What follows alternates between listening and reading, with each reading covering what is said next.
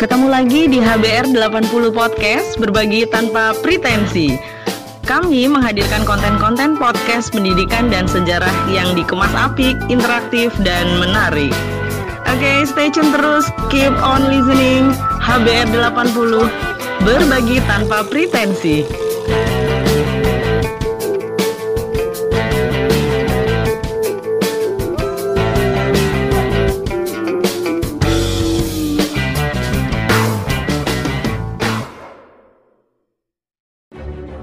Masa kanak-kanak dan remaja Sultan Hamid dihabiskan di beberapa kota di Pulau Jawa dan Kalimantan, di bawah asuhan dua perempuan berkebangsaan Inggris, Nona Fox dan Nona E.M. Curtis, untuk memperoleh pendidikan barat yang modern.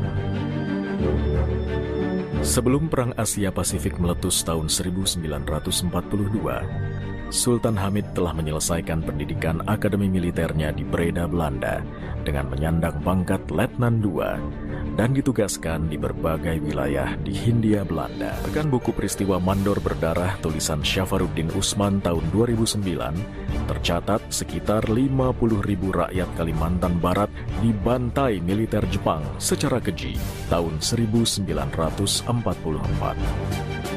Peristiwa ini dikenal sebagai pembantaian mandor berdarah, di mana ayah Sultan Hamid serta 100 orang kerabat Istana Kodriah ikut menjadi korban keganasan militer Jepang.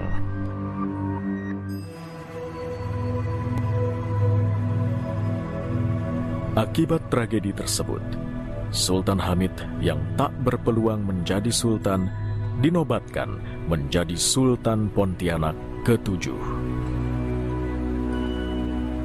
Nama Sultan Hamid menjadi identik dengan daerah istimewa Kalimantan Barat atau DIKB yang terdiri dari 12 wilayah Swapraja dan 3 Neo Swapraja yang berdiri tanggal 12 Mei 1947.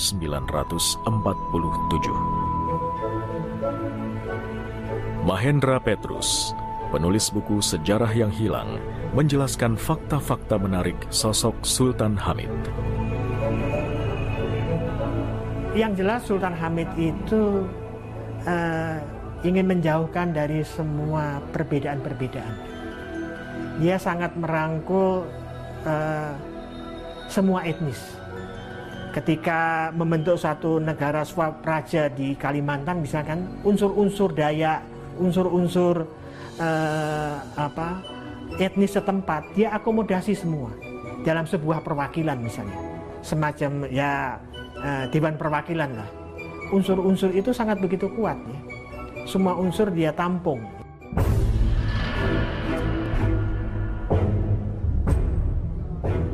Guru Besar Sosiologi Universitas Tanjung Pura, Syarif Ibrahim Al-Qadri menilai, pembentukan DIKB merupakan wujud pikiran visioner Sultan Hamid yang ingin memajukan wilayah Kalimantan Barat.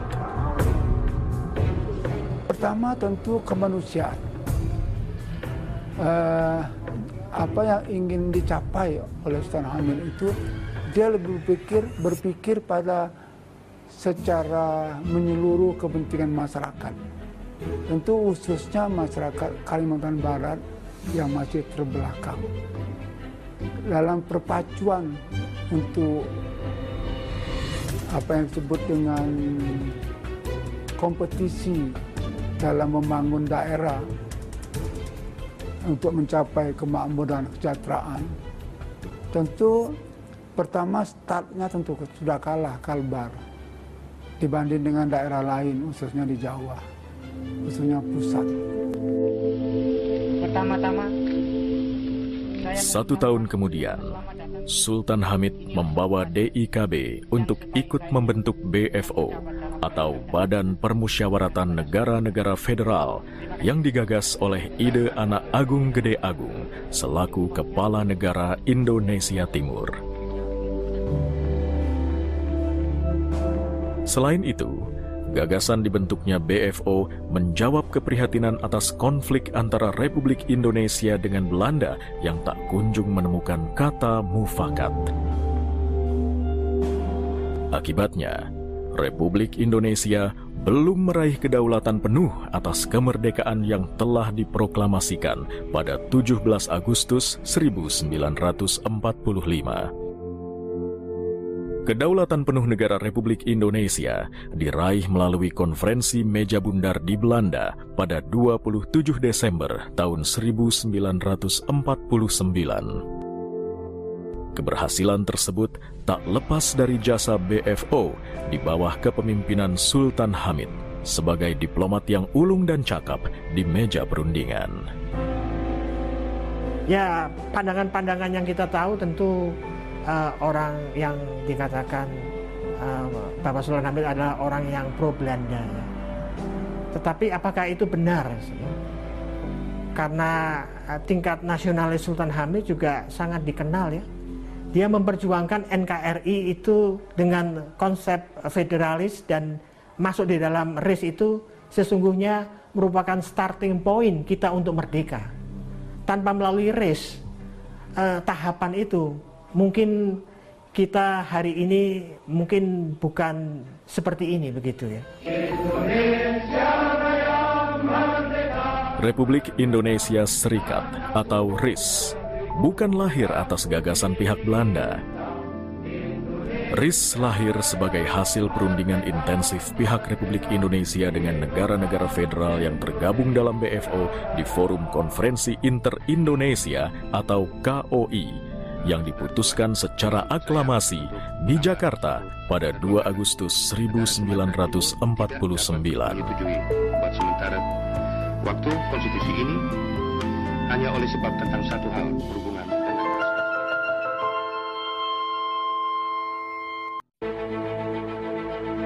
Pada 27 Desember 1949, Belanda menyerahkan kedaulatan kepada Republik Indonesia Serikat atau RIS sesuai kesepakatan konferensi meja bundar.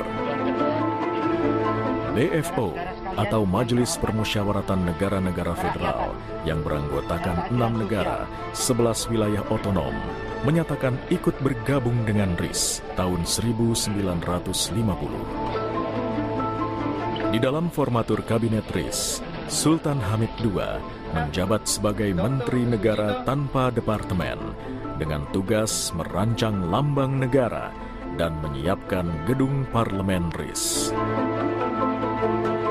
Ansari Dimyati, Ketua Yayasan Sultan Hamid II, mengungkapkan kekecewaan Sultan Hamid atas jabatan yang diembannya.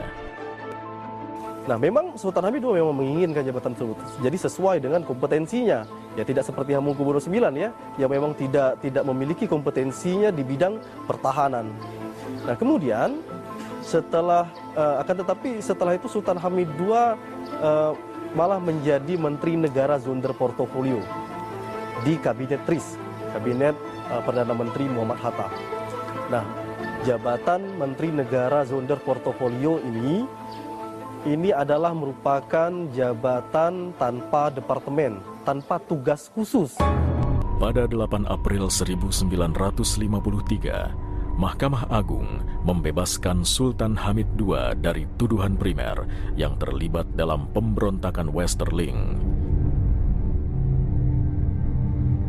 Namun mempersalahkan tiga tuntutan turunan subsidiar, yakni mempersiapkan kejahatan untuk memberontak sehingga dijatuhi hukuman 10 tahun penjara.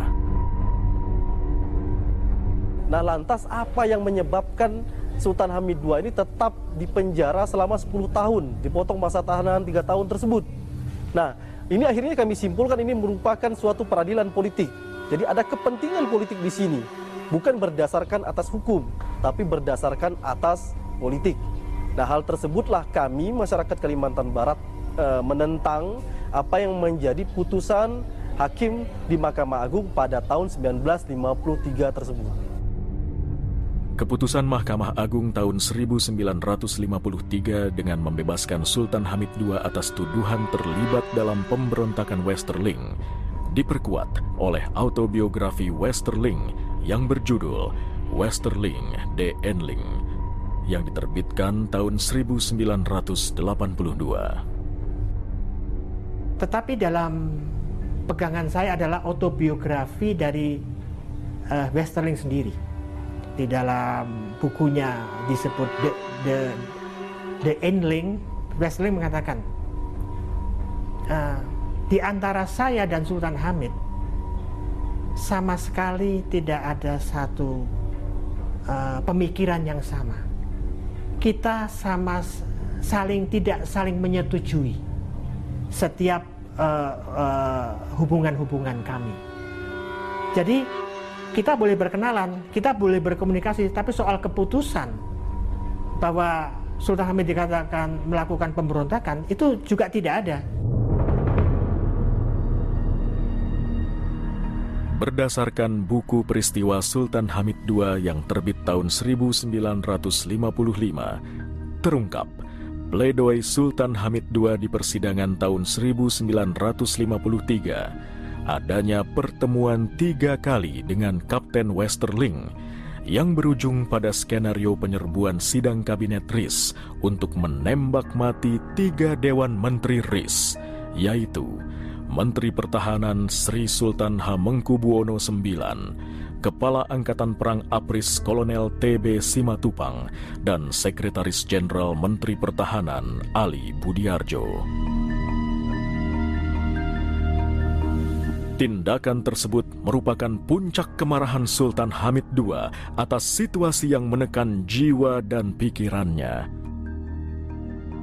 Sebagai seorang loyalis RIS, ia melihat dengan terang pihak Republikan berupaya mengkhianati kesepakatan konferensi meja bundar dengan membubarkan RIS secara inkonstitusional.